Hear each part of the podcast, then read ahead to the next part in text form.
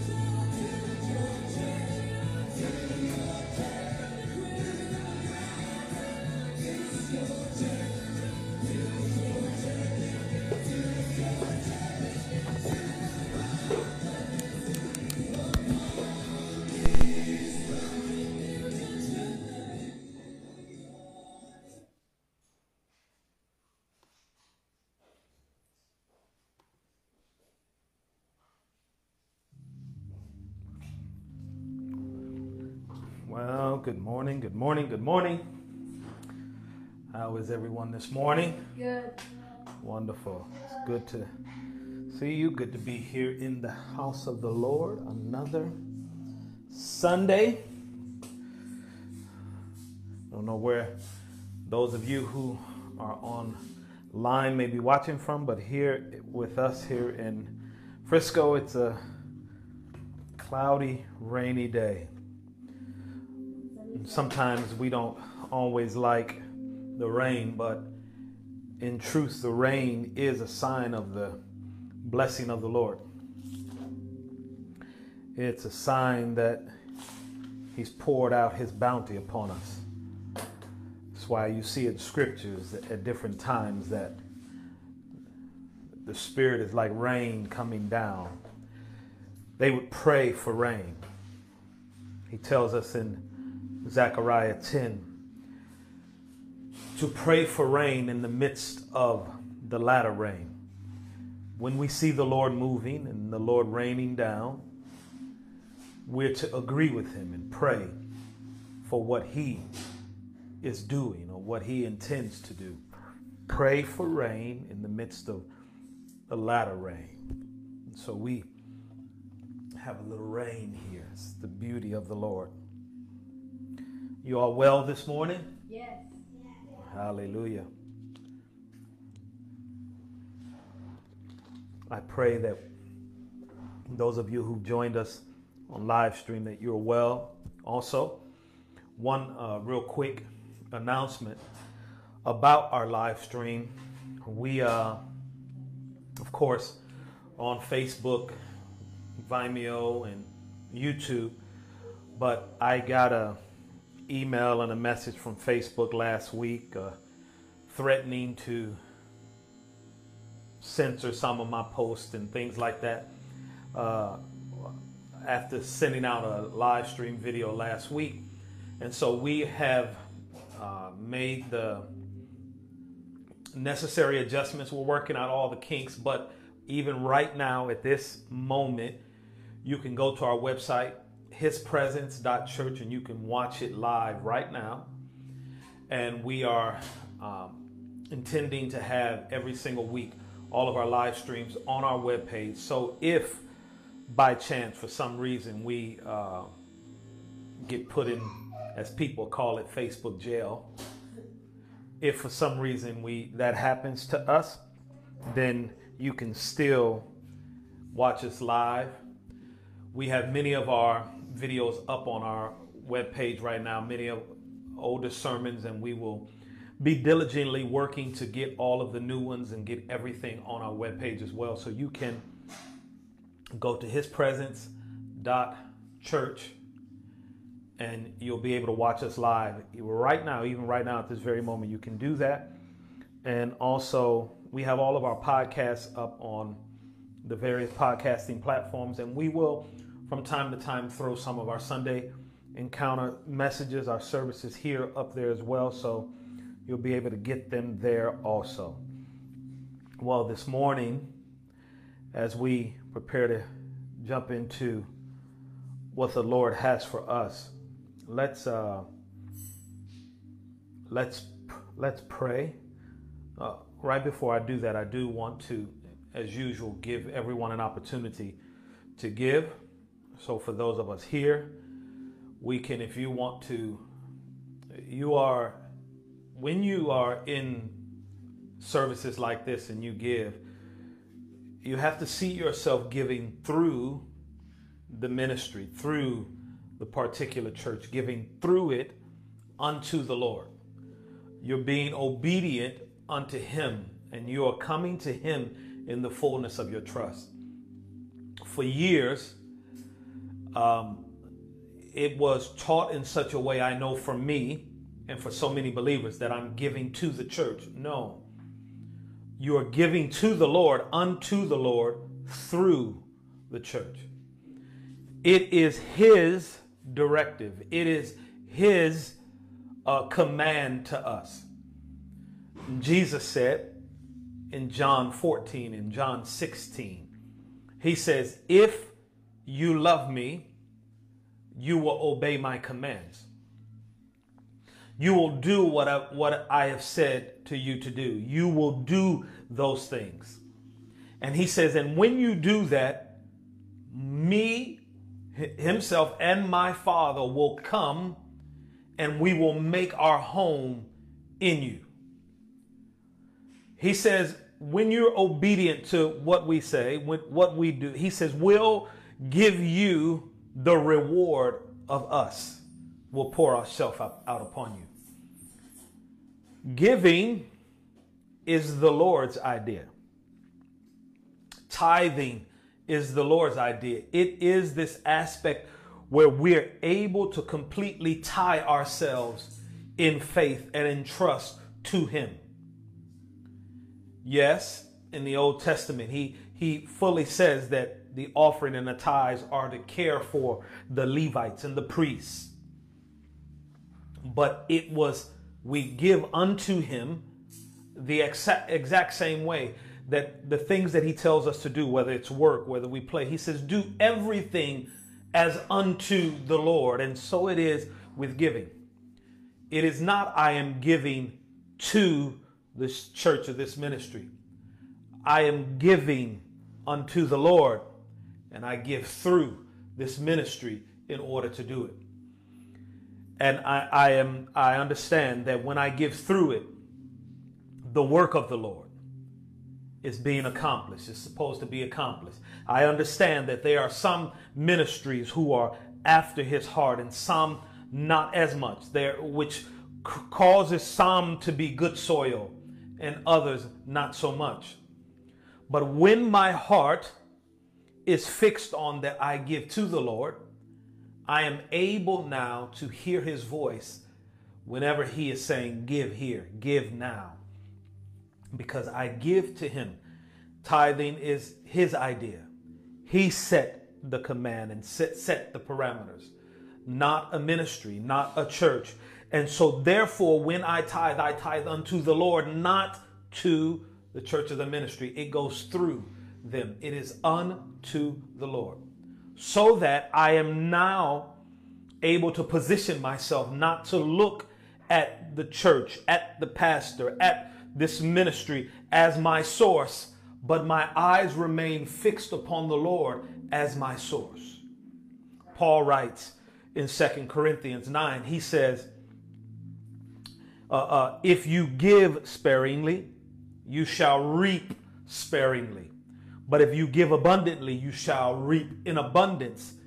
It's the fullness of this idea, again, that what I bring is unto the Lord. I do it to the Lord, and therefore it is the Lord who is now responsible for the reaping.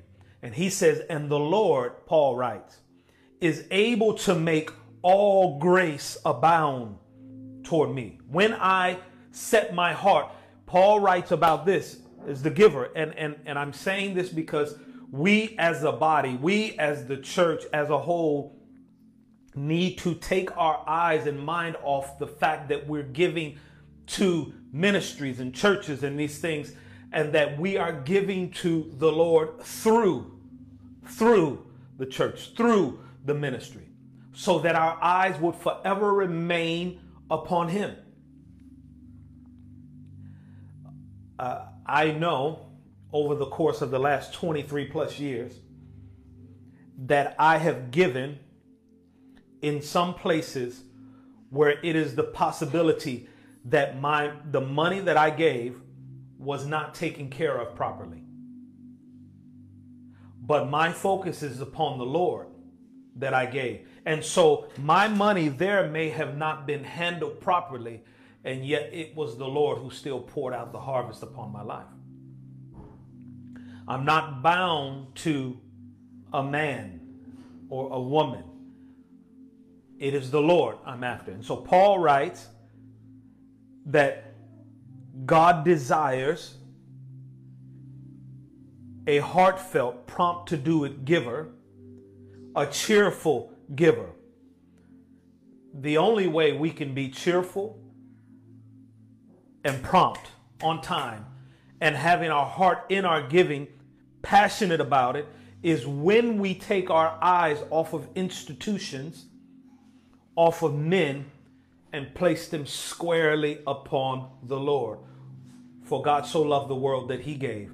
And we, he tells us in Ephesians 5, are to be imitators of our dear fa- of our Father as dear children. When we take our eyes off of this world, what we may lack, uh, uh, uh, men and institutions, when we do that and place them squarely upon the Lord, where He can speak to us, you know, let me. There's one part of this in Second Corinthians. I didn't plan on doing this, but I believe it to be necessary. He says this. So let each one give as he purposes in his heart, not grudgingly or of necessity, for God loves a cheerful giver. Let each one of us, it ought to be that when I go anywhere, whatever meeting, service, this is Sunday service, wherever I go, that I should have already in communion, in fellowship with the Holy Spirit, had a determination inside of my own heart as to what I will do in each service and every place that I am. And when I am that way, it's it can never be grudgingly or out of necessity, meaning when the pastor has stood in front of me or uh, another minister, an evangelist of an organization has stood in front of me and he or she gives the appeal, this giving message that I feel like I have to because I don't want to be the only one who doesn't put anything in the bucket when it's going by or I feel compelled. No, I've purposed already to be like him.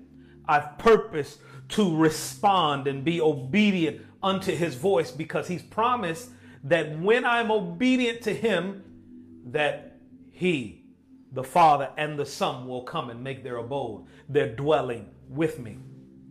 And he, Paul writes, that God is able to make all grace abound toward you. He's able to pour back out bread for your table. So you release and give uh, with a heart that is fully locked in cheerful because I trust in the Lord. He is able now to return my more than what I have given to make sure that there is bread upon my table. But not only that, that I would have more seed to give again and to give unto every good work. How many of us have had uh, thoughts or desires to give into certain organizations, to give to certain uh, uh, uh, issues in our world that we have need of. We see things taking place and we're like, I would love to purchase that building. I would love to purchase that car for this ministry or this person, or I would love to pay off their home. And he says, Paul writes, when you step into this place of giving because you want to be like him, you want to be completely obedient to him, that you've purposed in your heart with him. You're walking together with the Spirit of God. And he says, Today we're going to give. He knows what's in my account. Give a hundred dollars. You're going to give 50. You're going to give five. You're going to give a thousand, whatever it may be. I've purposed with him. So before I walk through the doors, myself and the Holy Spirit in partnership have already determined what I'm giving in that service. Or when I walk in, the Holy Spirit speaks. And we, we've had moments like that. I remember there's one time I'm thinking right now we were in a particular service in Houston, Texas, at a conference. And, and my wife and I had been talking for a period of time about giving a certain amount of money to a, a local pastor here in the uh, Dallas area. And, and, and it was a, in our minds, was, this was a large amount, and, and it was. We, we didn't have it to give. However, this particular service, there was a, a prophet of the Lord who got up and he was not even scheduled to speak, but he happened to be at this meeting and they called him up and he got up and he began to release the words of the Lord to certain families. But he told this story. It, he wasn't asking for an offering, he wasn't doing any of those things, but he was telling a story on how his he and his wife at the word the Lord told him to fly from Mexico where they were back to Illinois uh, because he had a word for a certain young man and he was going to find him at a certain place. And all they had in their account was $500. And to find a flight from Mexico back to uh, Chicago, Illinois was going to be, t- or Milwaukee, I think they flew into Milwaukee and then drove down, was going to be tough. But they found one for $495. And, and they were talking about this cost. And all of a sudden, it blew up in my heart that I that we should give. And then my wife walks over a couple of minutes later and says, I feel like we're supposed to give this certain amount out of our account. And we and I said, Yeah, I, I, I agree. Let's do it. So right after the service ended, we ran to the bank to take out this amount. Now that would put us in a place where it would be tough to pay our monthly bills, but we were walking in partnership with the Holy Spirit. No one asked for it. No one put a demand. It, there, there wasn't this, if you give this amount, God will. There was none of that. It was simply us walking in partnership with the Holy Spirit, wanting to be givers, wanting to be lovers, wanting to be obedient, and therefore we cheerfully were able to go and almost uh, take out half of what was in our account to bring to this this local pastor. And the crazy thing is that we didn't go without that month. Nothing was missed. Because he says, I am able to make all grace abound toward you. And I'm able to put bread upon your table.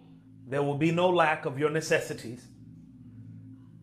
But I'm also able to provide greater seed that you will be able to give again unto every good work.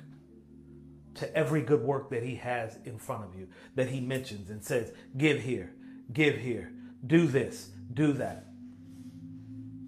And that is, as believers, how we're to live. I don't give to loving him so deeply, so greatly, because here is our reward.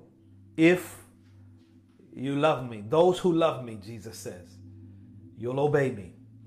You'll keep my commands, and then me and my Father will come and we'll make our home in you. I give out of obedience, love, love language. It's not duty, it's love. I give because I love you and I want you to come and make your abode with me. He tells Abraham, last, last point, in Genesis 15. He says to Abram, he says, Abram, walk before me, for I am your exceedingly great reward. We obey because the reward is Him. And so this morning, if you want to give, if the Lord, the Holy Spirit is telling you to give this morning, here, for those of us here, you can make your checks out to the Father's House, Frisco, FHF, the Father's House, Frisco, cash, all those things. If you want to do uh, digital giving, we can we do text to give, and you can um, text the word give to 737-214-4414 or you can go to our website hispresence.church and there's a giving button generosity tab. Click there. It will walk you through the steps. And you can give. You can make it a recurring one time however you want to do it and let us as we do that let us pray as we get into the word of the Lord today.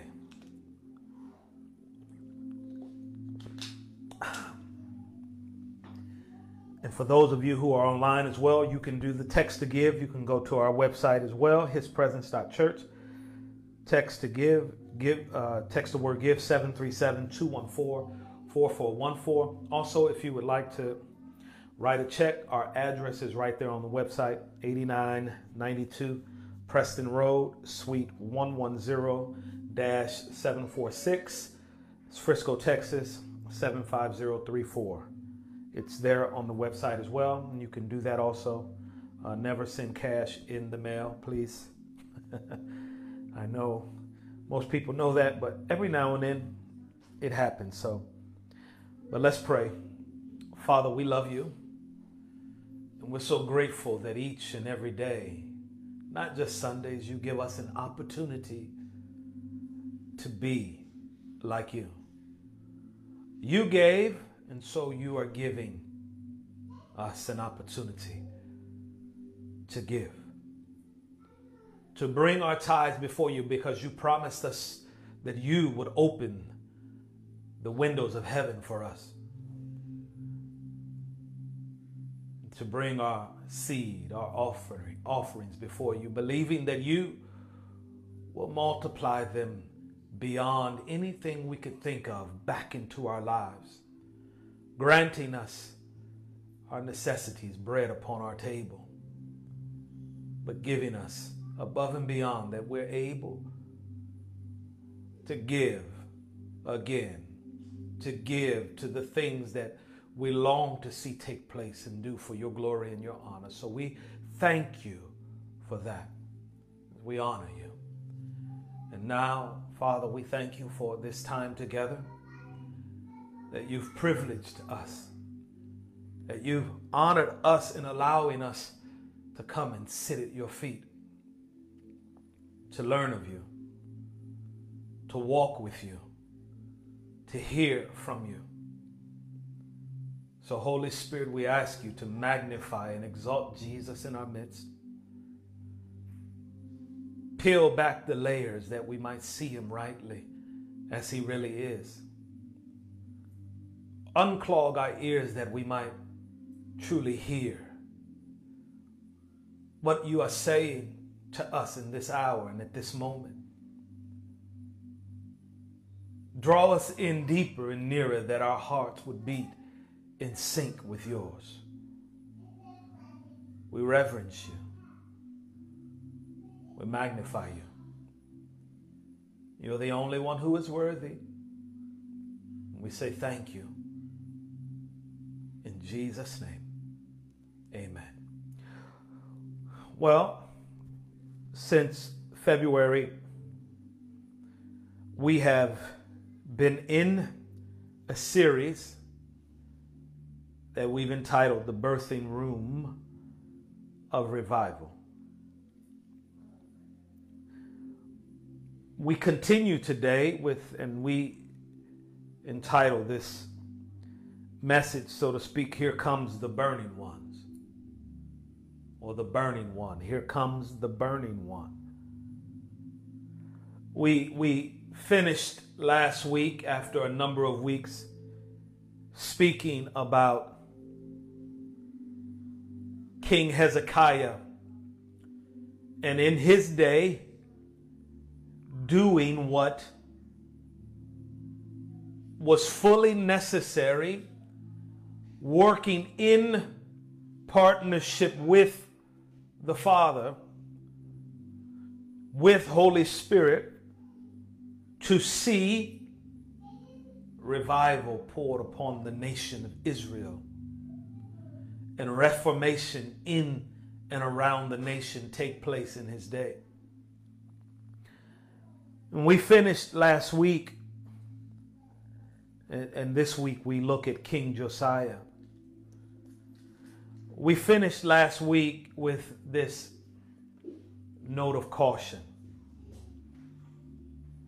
And this is where we'll pick up again this week, is right there from this note of caution as we step into the life of, of Josiah king, the burning one, and see revival take place once again in the nation. And what he did, like King Hezekiah, to precipitate it. Last week,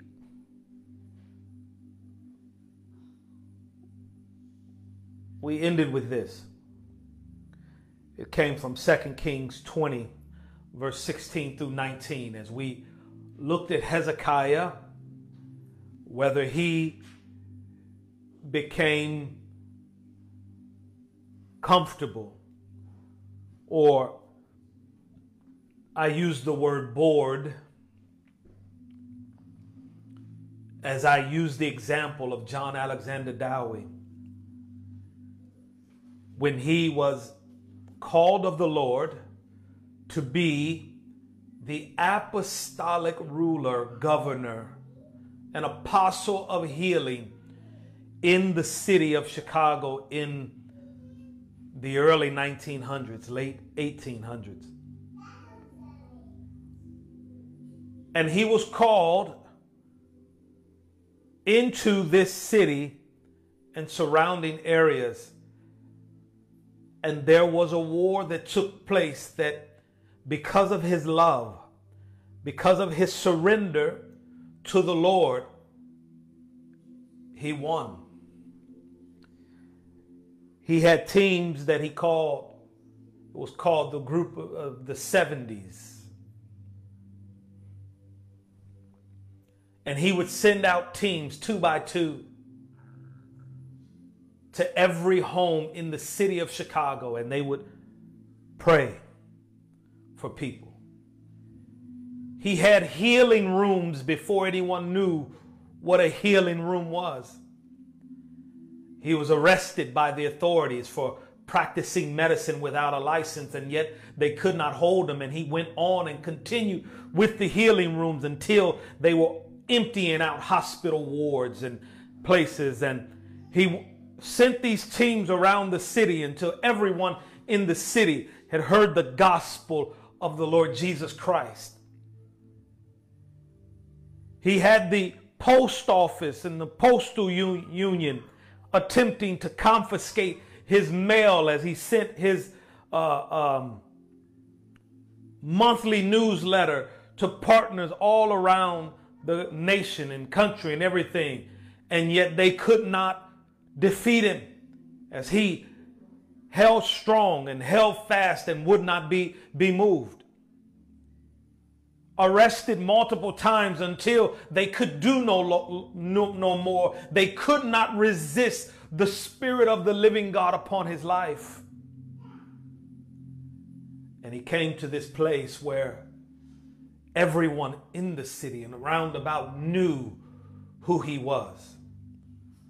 Some of the greats of the other generals that we speak of came from under him, being influenced by him.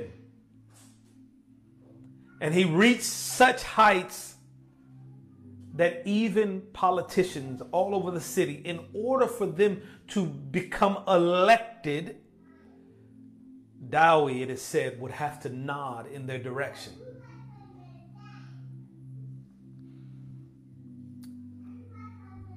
And I said, I wonder if Alexander Dowie got bored because he had def- all of his enemies round about him had been defeated. Sometimes I wonder that in times something about our human nature that when we have obtained the thing that we that the Lord has placed upon us or, or given to us. And, and when there is a fight in front of us, we are able to keep going and not stop. And then when we overcome, as is which is supposed to happen when we walk with the Lord, something in us, it seems at times, about our human nature is that we feel that we can rest now And Dowie did that, and he decided to go buy land in the far north northern area area outside of Chicago. Know exactly where it is. It is near the Wisconsin border. He called it Zion because he was wanting to make a second Jerusalem, a Jerusalem of the West. And if you go there today, they have the street names Abraham Way or Drive and all, all of these names. But the Lord never called him to that. And so Dowie died mm, shell, so to speak, of what he once was. And I wonder, I said last week, whether this happened to Hezekiah because he invited the enemies, his enemies, those who, uh, uh, the kings of Babylon, and he invited them in and showed them all of his treasures and everything that the Lord had done. As soon as he did it, Isaiah comes and says, Who were these men and from where did they come? Hezekiah tells them, and then Isaiah immediately says, Thus says the Lord.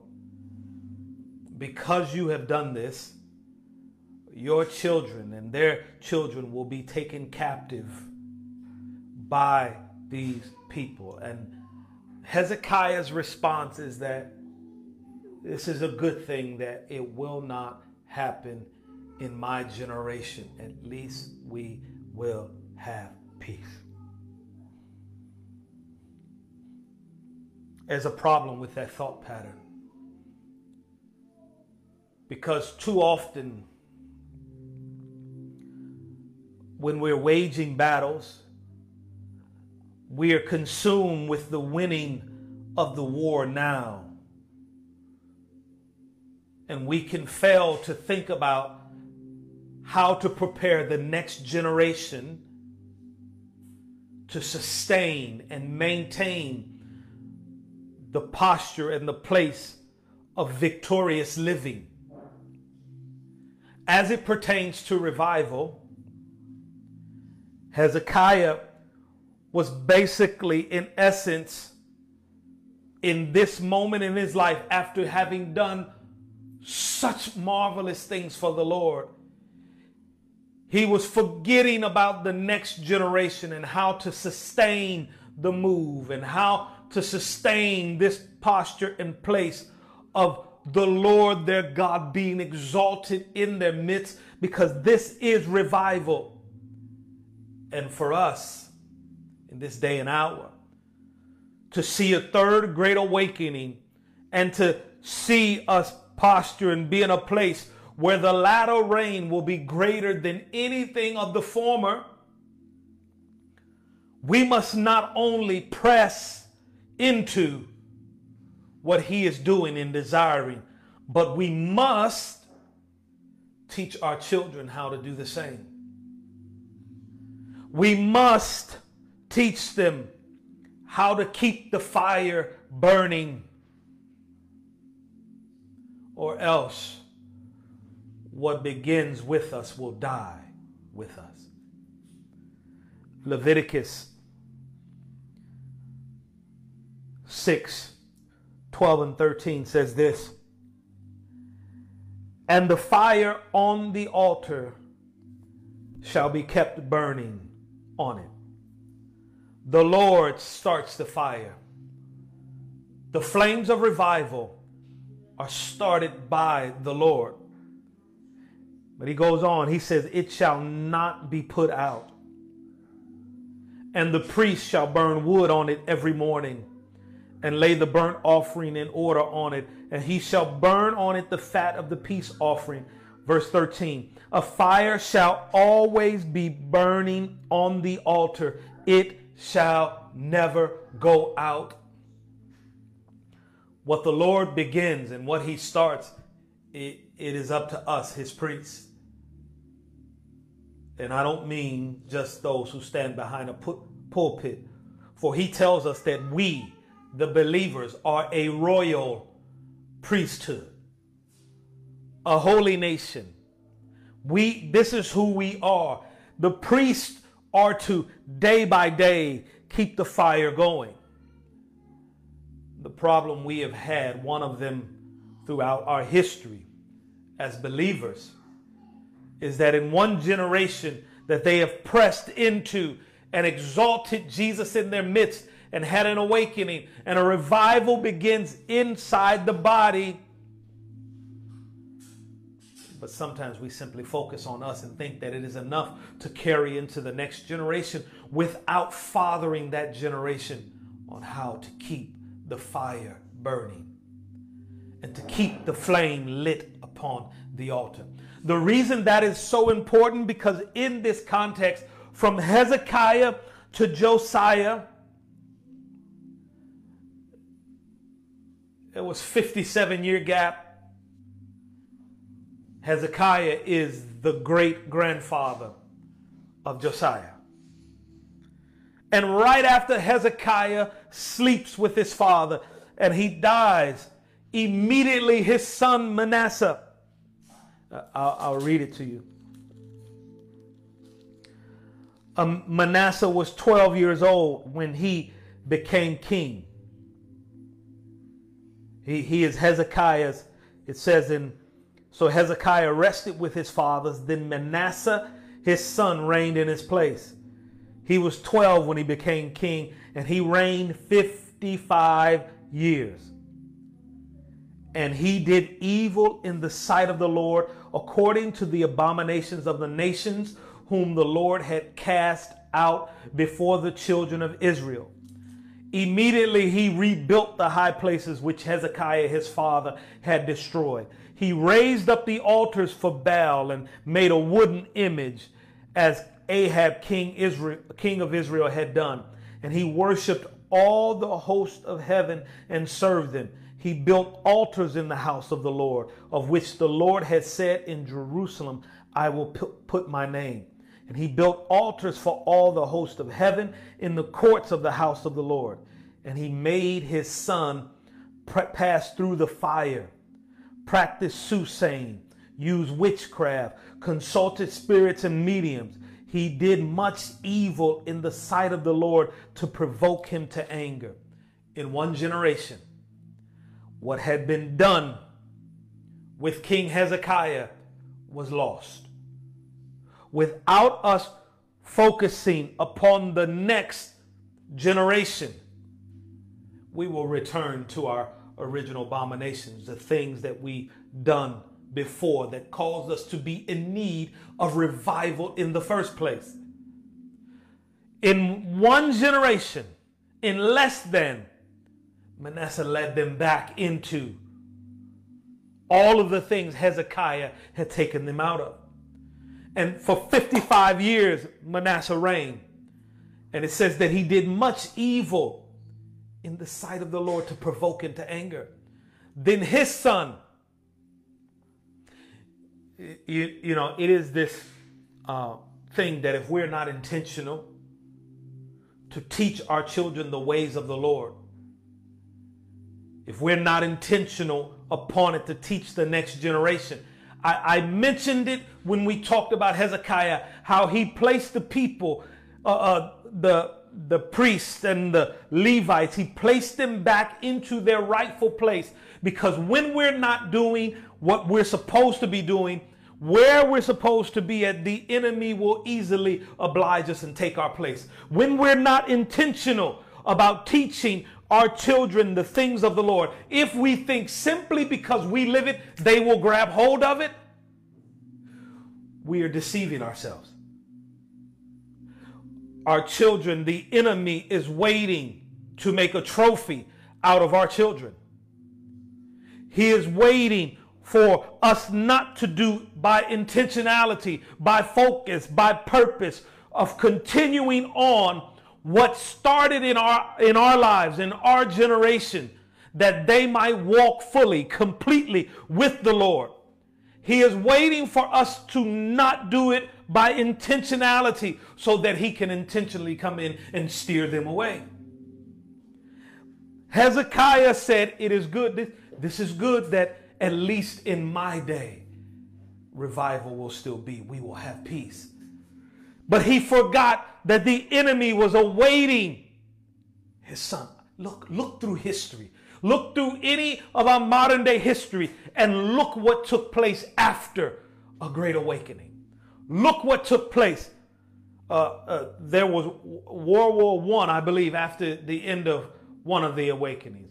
We had, I mentioned how Dowie was in Chicago, and when Dowie left, Al Capone came on the scene. Everyone in Chicago knows that name because they've heard it. This gangster who everything shifted. Go back through history. I don't have the list in front of me, I have it somewhere of the things that took place either right before. I'll give you an example. Azusa Street. When, when Azusa Street took place and we had this great outpouring and it began the Pentecostal movement and touched the world. And right after it, World War One and Hitler rose. When we become so entrenched, so focused, and I and we should be, but we have to think about the next generation after us. Because I tell you, the enemy is.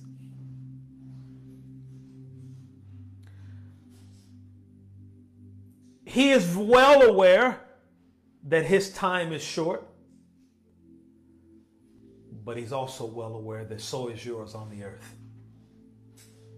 He's well aware that he's lived with your generations and around and has watched them. And if we are not intentional to say, You will know this, I will pour this into you, I will give you this.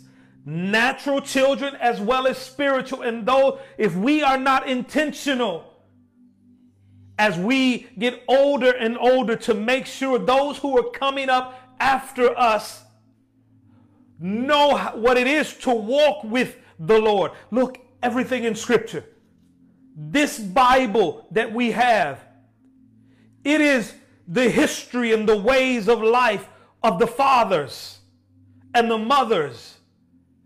The epistles in the New Testament, we they are this. They are all of the disciples saying, We never had a book. We simply had the Holy Spirit. He was everything to us. We live life in the Spirit, and they wrote and said, This is what it look like, looks like.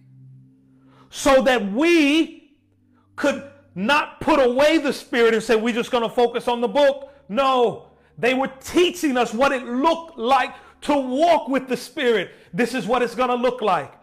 This is what happened to us walking in, by, and with the Spirit. They were intentional to put it down for the generation after them. Paul would write, and he would write to the churches. He would write and he would say, Tell the churches this. Tell everyone around you. Read this in their hearing because I won't be here forever. But this, this is what your life ought to look like walking with Him. In the Old Covenant, we have the history and we have all of these things, how they walked and what they did with the Lord and the desire of the Lord and how He pressed upon them and what He did for them, to them, in them, and by them. So we could have this intentional aspect of saying, This is what it's like to walk with Him. And if we're not intentional to teach our children this living word, if we're not intentional to teach them what it's like to walk in the Spirit, to navigate all of these different things, uh, we have an enemy who is waiting to capture their attention, to capture their gaze and their focus. And this is what happened with Hezekiah. His son, and I know he was 12, but there were certain things that he saw. Uh, my, my younger children, One will be 11 in a few weeks. One will be nine later this year. Another one will be seven. They can remember already little things that they've seen the Lord do prophetic words, healings. They, they can remember. So I know Manasseh, or I should say, I can assume Manasseh saw certain things. But he returned the nation to the way before his father, the great revivalist. His son, Ammon, King Ammon, lived in the same way. And his servants, Ammon, his own servants, conspired against him. It makes me think that Ammon was so rough and brash and difficult after eh, Ammon was 20, 21, 22 when he took over. He had had 30 years of watching his father rule and in the way.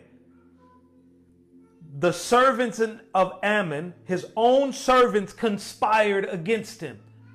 How difficult, how rough, how mean must he have been for his own servants to conspire against him? And they killed him in the king's house.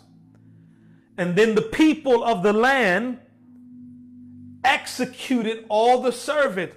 So, this is the environment now in which King Josiah is made king.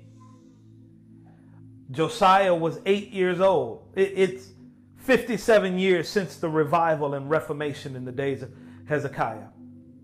55 years, King Manasseh. His son Ammon only reigned two years because, as I mentioned, his own servants conspired against him. 57 years, and the nation of Israel has returned into sin, idolatry, witchcraft, worshiping false gods, etc. And Josiah reigned in his father's place, Ammon. He was eight years old when he became king, and he would reign 31 years. I call Josiah, I call this message, the, Here Comes the Burning One. That name Josiah, I, there's two meanings. One, and one I just saw, but one is he who burns for the Lord this one, this Josiah was prophesied hundreds of years before, prophesied about. And, and we may get to that. But there's also a, a meaning that says the healing of the Lord flows. So, out of the midst of chaos, out of the midst of all of this swirling around, the Lord sends his burning one through whom healing for the nation will come. That's important because today and in this hour that we live in, there's chaos swirling around us. There's things that we don't like. There's sin, there's idolatry, there's witchcraft inside the church, outside of it. And yet I believe that the Lord has his hidden ones, the ones who will burn for him, the one who whom out of his healing will flow for and to the land in the same way that it did here. And as we look at Josiah's life, we will look and we will see that so many similar things he did that his great grandfather Hezekiah also did.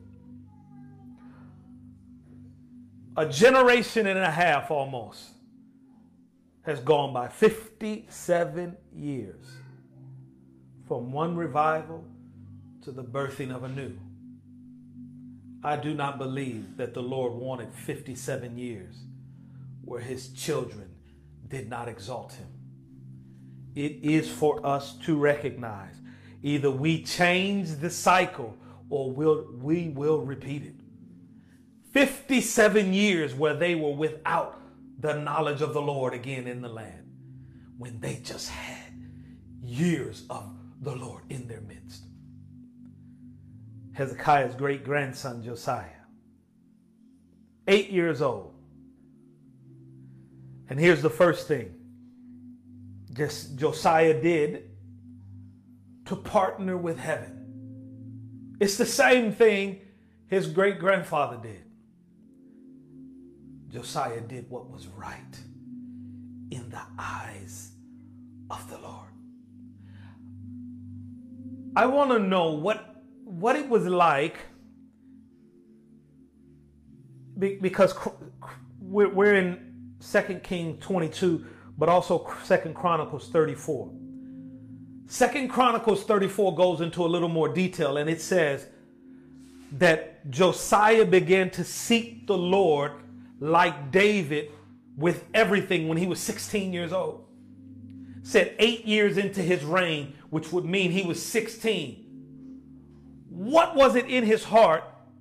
What was it about him in the conditions that he took over that he says, I want the Lord?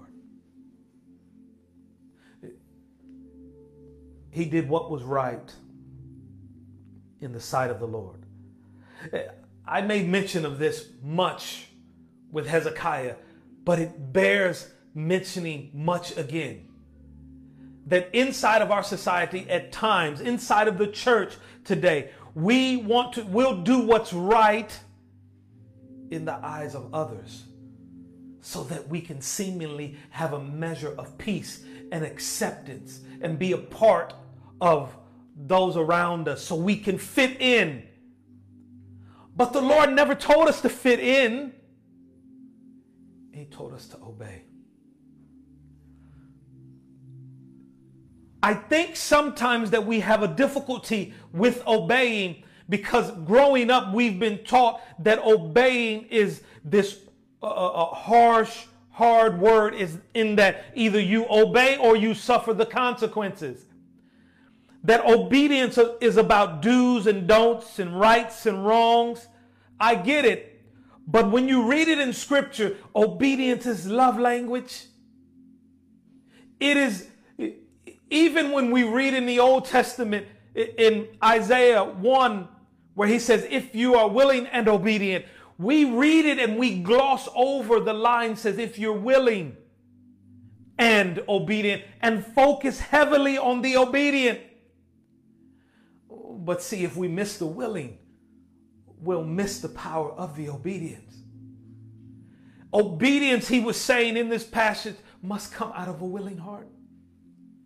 A willing heart is a heart that has been laid down like a lover, a laid down lover. I'm willing to follow you wherever you go. I'm willing to do what you say because I know it's best for me. When we gloss over the willing aspect of it and just focus on the obedience, we come grudgingly to the Lord. I don't really feel like doing this, but I know I better or, or else. He is not after that. He's after my heart. If you're willing and obedient, he says, you shall eat the good of the land. Doing what's right in the sight of the Lord goes beyond what everyone around us, even inside of my own household. It is about, Lord, what do you see? I want to see like you see. What do you hear? I want to hear as you hear. What do you feel? I want to feel as you feel.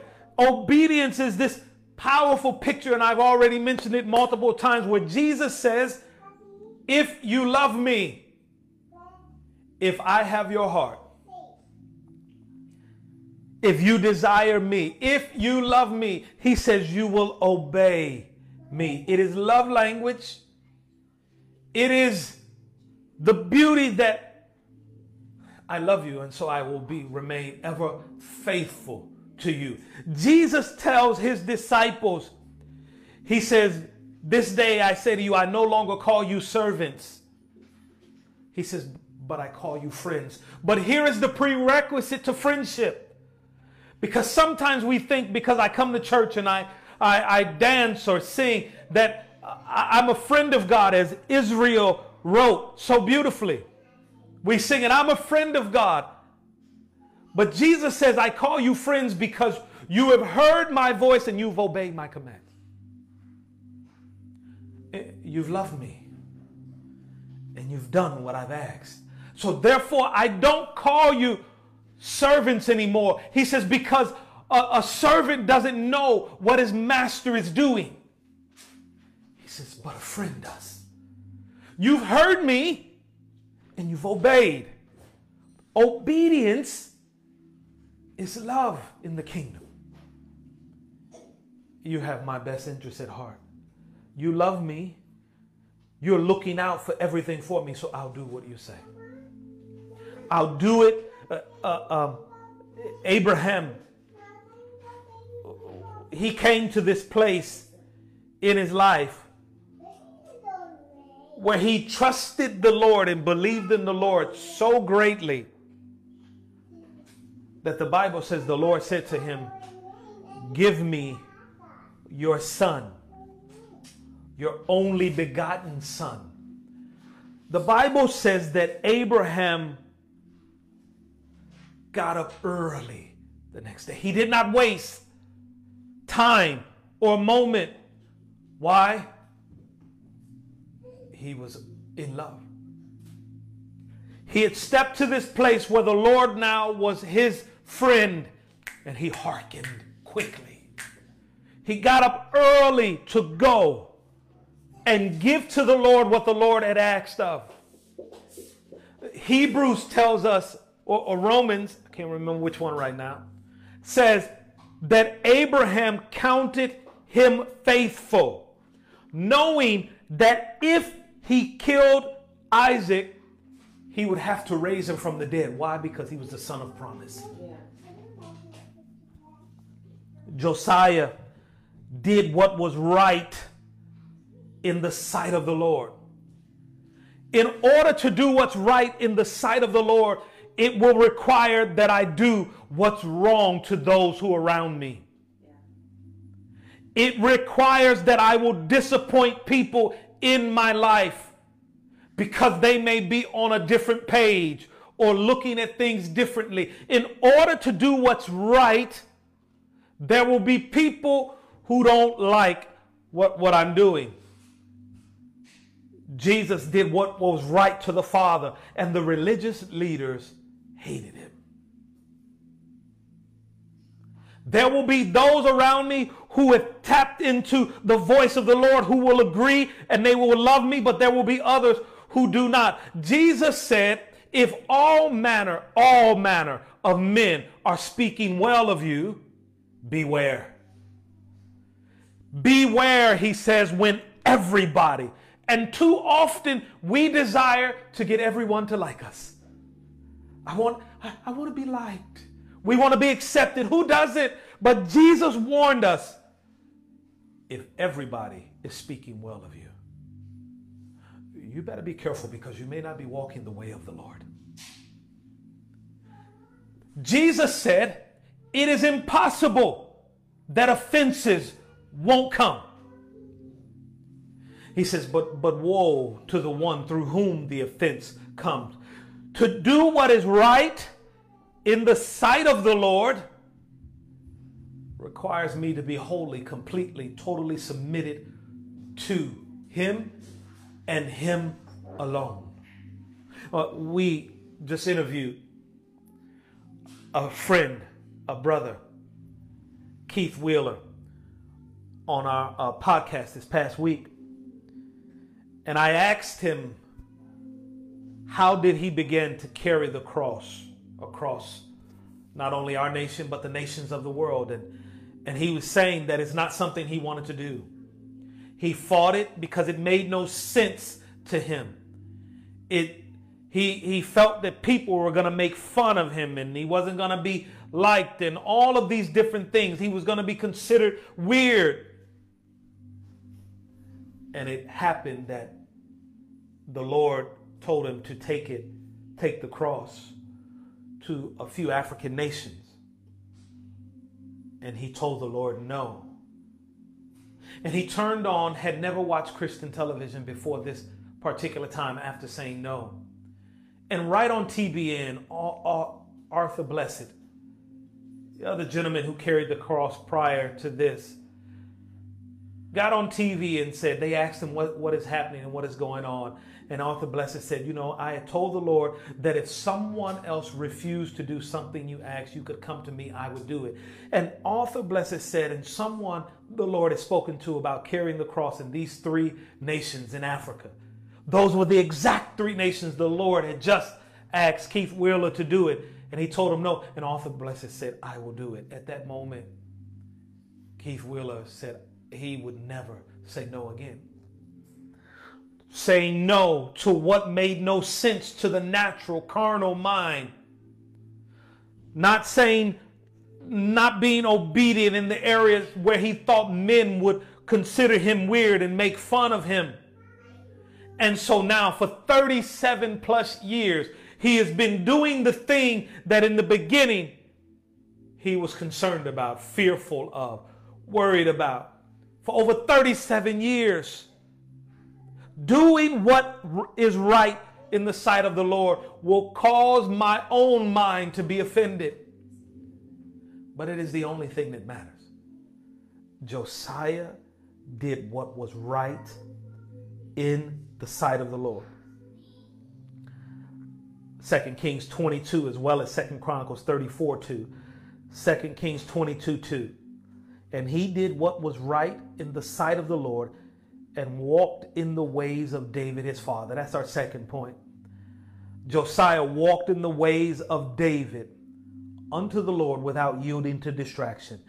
He walked in the ways of David his father, and he did not turn aside to the right hand or to the left. Uh, that is so important as it pertains to us seeing a pouring out of the Father in our lives and in our generation and a re- revival inside the church and a reformation to the world around us. We will have to, uh, uh I, I, always think about, uh, because having lived in uh, Chicago uh, most of my life, it is unlike here in Texas where you, you see horses all, all around. But in Chicago, the only time really in the city that you would see horses were uh, the the the units that work with the police department. And and if you were at uh, an event in Chicago downtown we would have the taste of Chicago every year. And polices would there would there would be a unit of police officers who would be on horseback. And the the horses as well as those carriage rides you would take the horses would have blinders on them. Why? So that they would not be spooked or startled by the things that are going on around them. That all they could do was focus on what is directly in front of them, the way that they should go. So that if a car or someone ran up or whatever alongside of them, it would not cause them to be distracted and veer from the course that they should be on.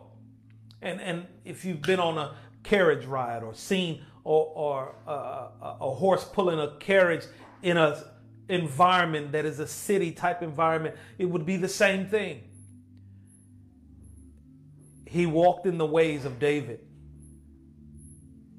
his father David without yielding to distraction. The, the verses here in 2 Kings 22 2 and 2 Chronicles 34 2 says, without turning to the right hand or to the left. He was focused on what the Lord desired. He was focused on doing what was pleasing to his father and his father only. Nothing else mattered. It was this having tunnel vision. It was, as sometimes we say, throwing all of your eggs in one basket. It was, I'm throwing all in here and I'm looking n- nowhere else. I'm not turn looking over my shoulder. I'm not looking over here. Maybe you know sometimes uh, in our day we look to get into a place of significance at whatever cost. And sometimes what can happen is we can begin to look over here. Maybe if I do it like this group or this person, or, or maybe I'll come over here and if I do it this way that they're saying, and we begin to ourselves be divided. And, and what happens is we don't even know who we are, whom the Lord has called us to be. Mm, I mentioned Keith Wheeler, and it's fresh in my mind because of the interview this week. But there were not a lot of people that he could look to that had uh, carried a cross in nations. There was not a lot of people that he could look to that had lived this particular life, that had gone through what he was going to go through. There was not a lot of fanfare for it. There were not a lot of cheerleaders for it. And if he looks to his left hand, if, if he looks to his right, if you look at what other people are doing, you will not be your authentic self and you will not fulfill that which the Lord has desired for you to fulfill because you're too busy looking at this person. You're too busy looking at this group. And it does not mean we cannot glean from people around us. But we must, at some point, have blinders on where our eyes are fixed upon His. Our eyes look to His face. That we live life going after that which He desires. And there are certain things that if you look through Scripture, I'll give you an example. Numbers 14 21, and I mention it often because my desire, I have a strong desire inside of me to see the glory of the Lord, the tangible, manifest presence of the Lord filling the earth. Why? If you look in Genesis, and if you look in Numbers 14 21, you see that it is the longing and the desire of the Lord to walk amongst his people. The Bible says in Genesis that the Lord planted a garden. He created the garden. The garden was not Adam's idea. How does that correlate for us today? whatever ministry the Lord is calling us to, or business, or whatever He's calling us to, it is His idea, not mine. He planted a garden, and then He took the man and put him in the garden. His idea was formed, His dream was already in Him, and He wrapped Adam around it. Why? It was His desire to create this oasis by which he placed man in, that he could now come in and meet and commune with man in the midst of it. It was his desire to create earth. And he desired that Adam and Eve would expand the borders of the garden until the entire earth became an oasis. He told them to multiply, to be fruitful, until there were children upon children upon children, and he himself would come meet with his children in the midst of the garden that he created. It was his idea. It's the reason when it says of Hezekiah and Josiah that they went not looking to the left or looking to the right without distraction. The Lord's idea for my life is his idea. And it is through that that a portion, a measure of his glory is to be released. But if I'm too busy scanning all that's around me, thinking, oh, maybe I could do it this way. Oh, maybe I'll do it that way, and that'll get me to where I'm supposed to be. Get them, please.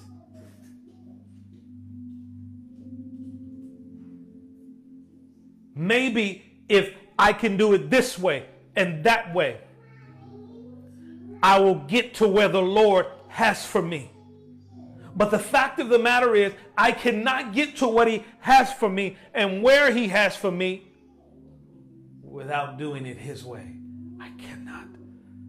I cannot do it. I cannot do it someone else's way. Because they had to do it His way. I am not them. I am not walking with them. He walked in the ways of David, his father, without yielding to distraction, without yielding to it. And I'll give this last little point, and we'll pick up from this spot later. Just like Hezekiah, Josiah made the building or the rebuilding of the Lord's house his priority. He made it his priority. Forgive us, we have children just not behaving. When the Lord's house, when his ways and his desires and things become the priority of our life, we position ourselves for the move of the Lord in our midst. I, will pick up from there next week. I just wanted to leave us with that. Josiah, he moved. He moved.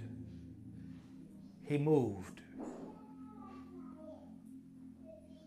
He moved to please the Lord and Him alone. He did what was right to the Lord.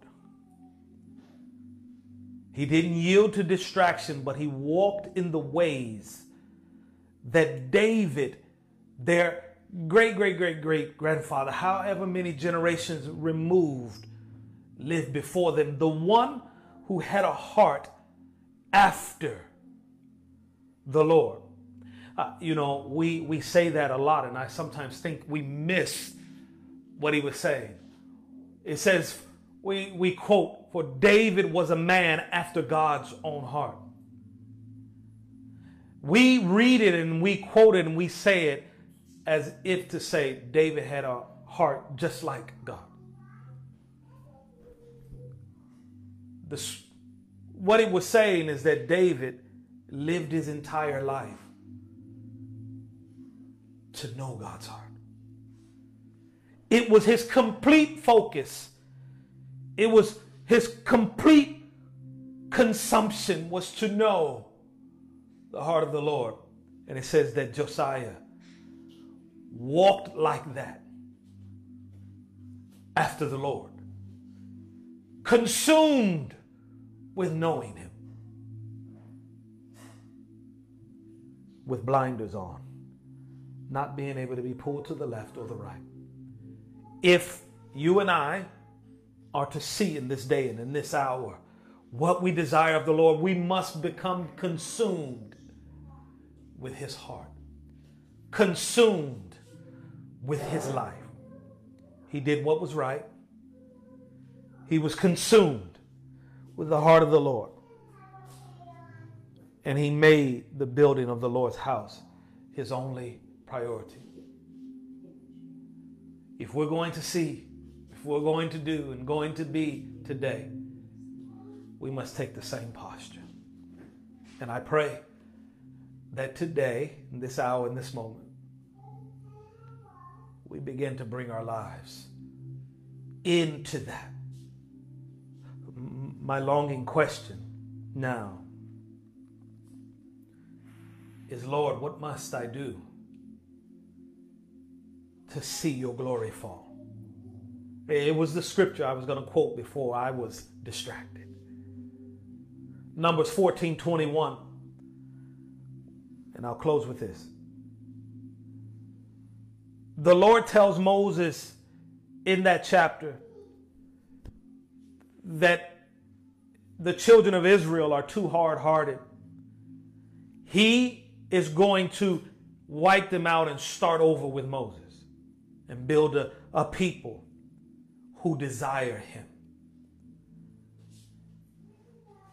You have to understand that anytime the Lord, when you see that, sometimes we take the wrong picture of the Lord when he says, I, I will do these things. It is not that the Lord does not love the people anymore or anything. No, no, no. Is that he's watched the people for generations now and realizes they want nothing to do with him. He has given them opportunity after opportunity. He's laid his life down and poured out himself upon them, in front of them, done wonders, delivered them, and they say, We don't want you. We want our old life. Uh, and we think, How could God be that way? Stop now.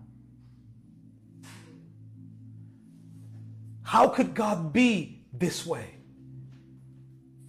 And yet, how many of us will we keep putting ourselves out to people? How long before, and we're getting our hands slapped, our face slapped, and they don't want anything to do with us before we say, Fine, I'll walk away.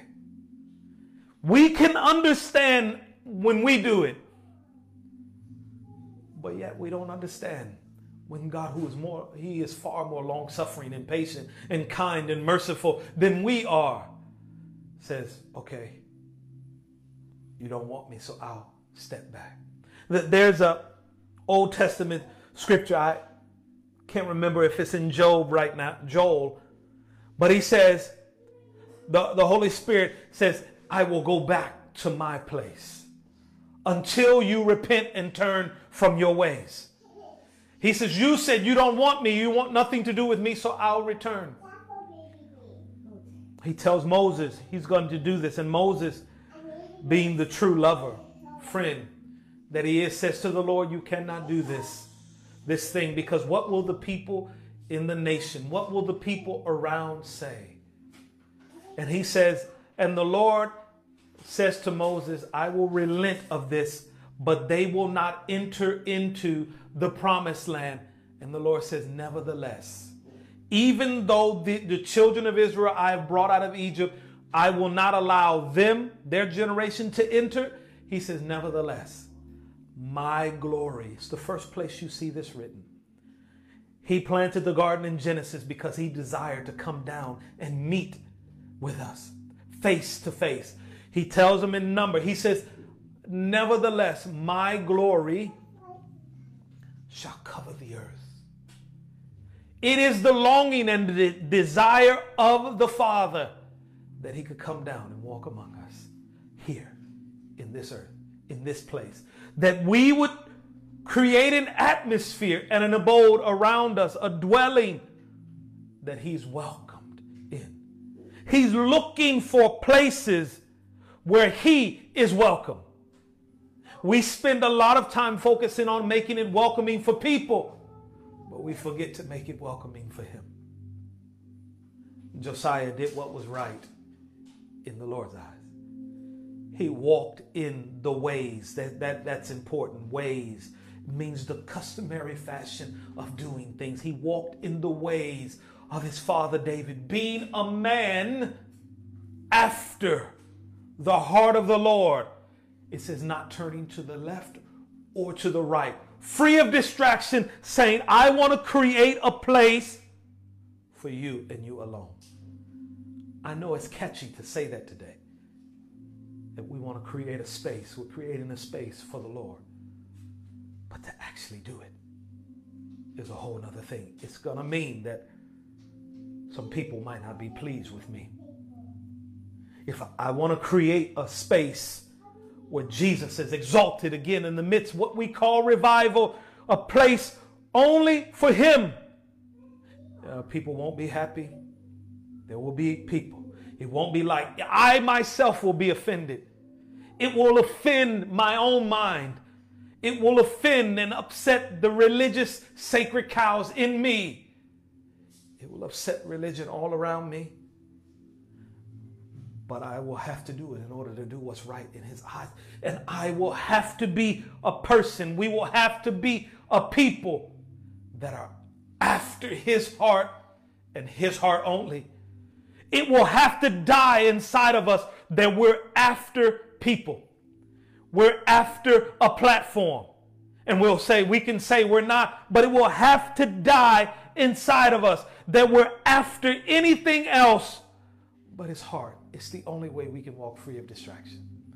If I'm after a platform, if I'm after a place alongside of this person and alongside of this ministry, alongside of this group, if I'm after it, and if there's any place in me that still longs to be recognized, still longs to be known, I am not free of distraction and I am not going headlong after his heart only. Uh, he was a man who walked after the ways of his father, David. David was in complete pursuit. Complete. Yeah, yeah, yeah, yeah. I know he, he had some missteps, but the Bible tells us that when we repent, he throws our sins into the sea of forgetfulness. He remembers them no more. This is why he could say he walked after the ways. Those sins don't exist in the timeline of his history. All that is written is that he walked after the heart of his father. And Josiah did that. And he made the house of the Lord his priority again. We'll pick up from there next week. But it's my prayer that we as a body begin to desire only what is right to the Father. Not to be pleased by everybody, not to be accepted by everybody, but to be right in His eyes, but to do what is right in His eyes. And whoever likes it, great. Whoever does it, great. And to walk fully focused upon one thing His heart. When we want His heart above anything else, He comes. Father, we love you this morning. We magnify and honor you.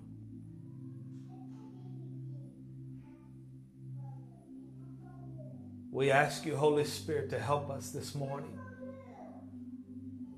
to be courageous enough to have your strength to do what's right before you to do what's right in your eyes. Give us the strength to stand and the stamina to withstand anything that comes against us that we might be right before you. That we might be upright and pure and holy before you.